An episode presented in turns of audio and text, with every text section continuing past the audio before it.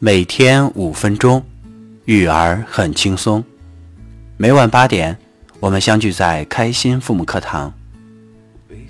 您好，欢迎收听由开心妈妈家庭教育为您带来的分享。今天分享的内容是开心父母成长故事，养育孩子犹如坐过山车。作者若水，9岁男孩的妈妈。故事来自父母成长小组学习群。下面我们就一起来收听今天的分享。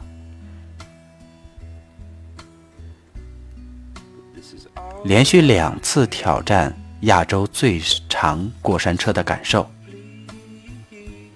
独自一人坐上了鹦鹉过山车，工作人员帮我扣好了安全带以后，我没有任何的恐惧，带着体验的心态去感受人生百态。当过山车向上滑行时，我的心情是平静略带喜悦。等到了最高点时，我感觉视野非常开阔，甚至有点小兴奋。在我还来不及兴奋的时候，过山车就来了个近90度的下坠，我的背部不再紧贴着椅子，我无法控制我的身体，自由落体的失重让我感觉到恐惧、无助、彷徨、胸闷与难受。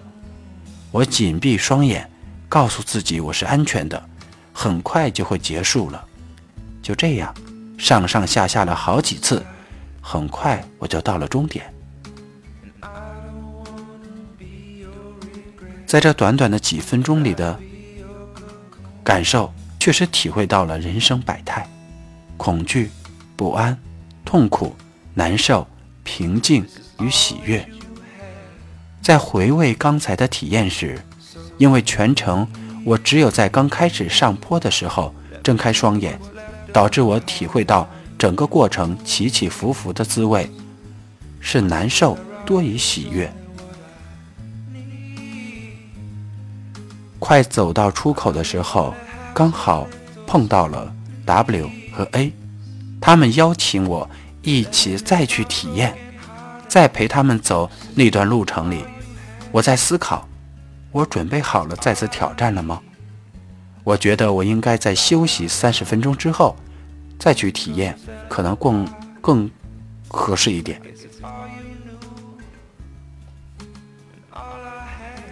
很快就排到了我们，我在犹豫要不要退回去，最终我还是选择了迎难而上。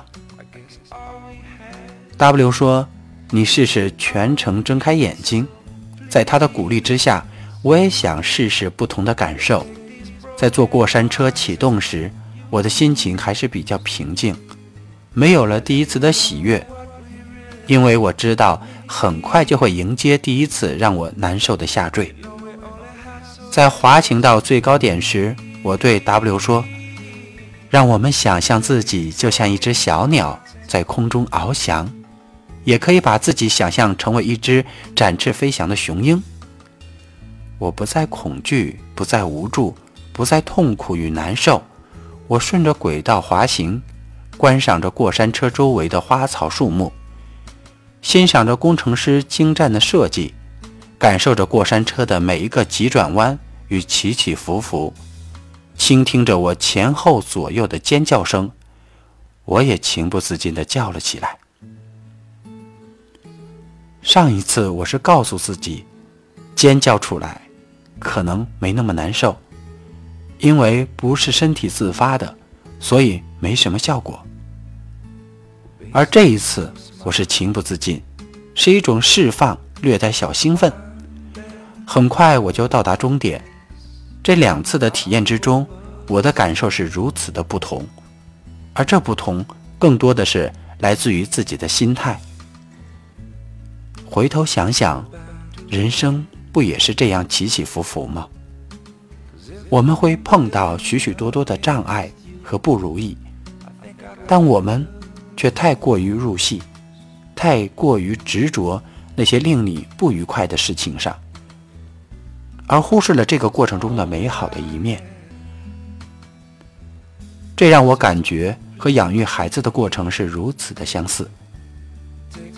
当我们的孩子咕咕坠地，带着第一声哭喊来到这世上的时候，我们得知孩子是健康的，刚开始很兴奋，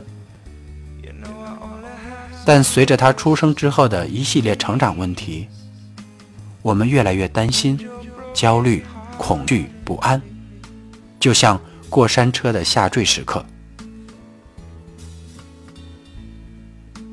当孩子取得进步时，我们欣喜若狂，犹如过山车向上滑行的时刻。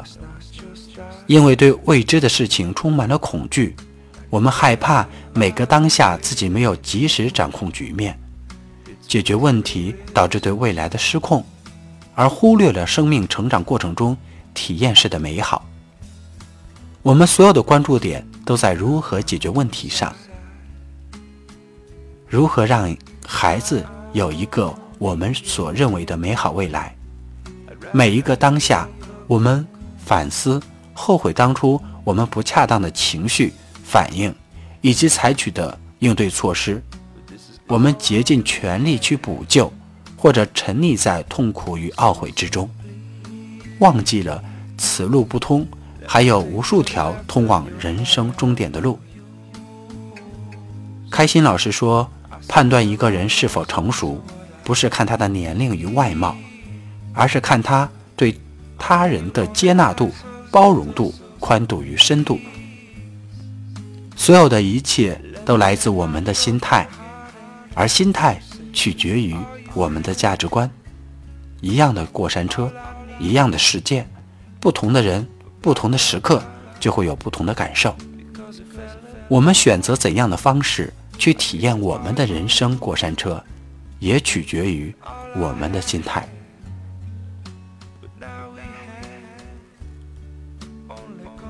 如果您喜欢今天的故事，欢迎在页尾为我点赞或留言。再次感谢您的陪伴，我们明天再见。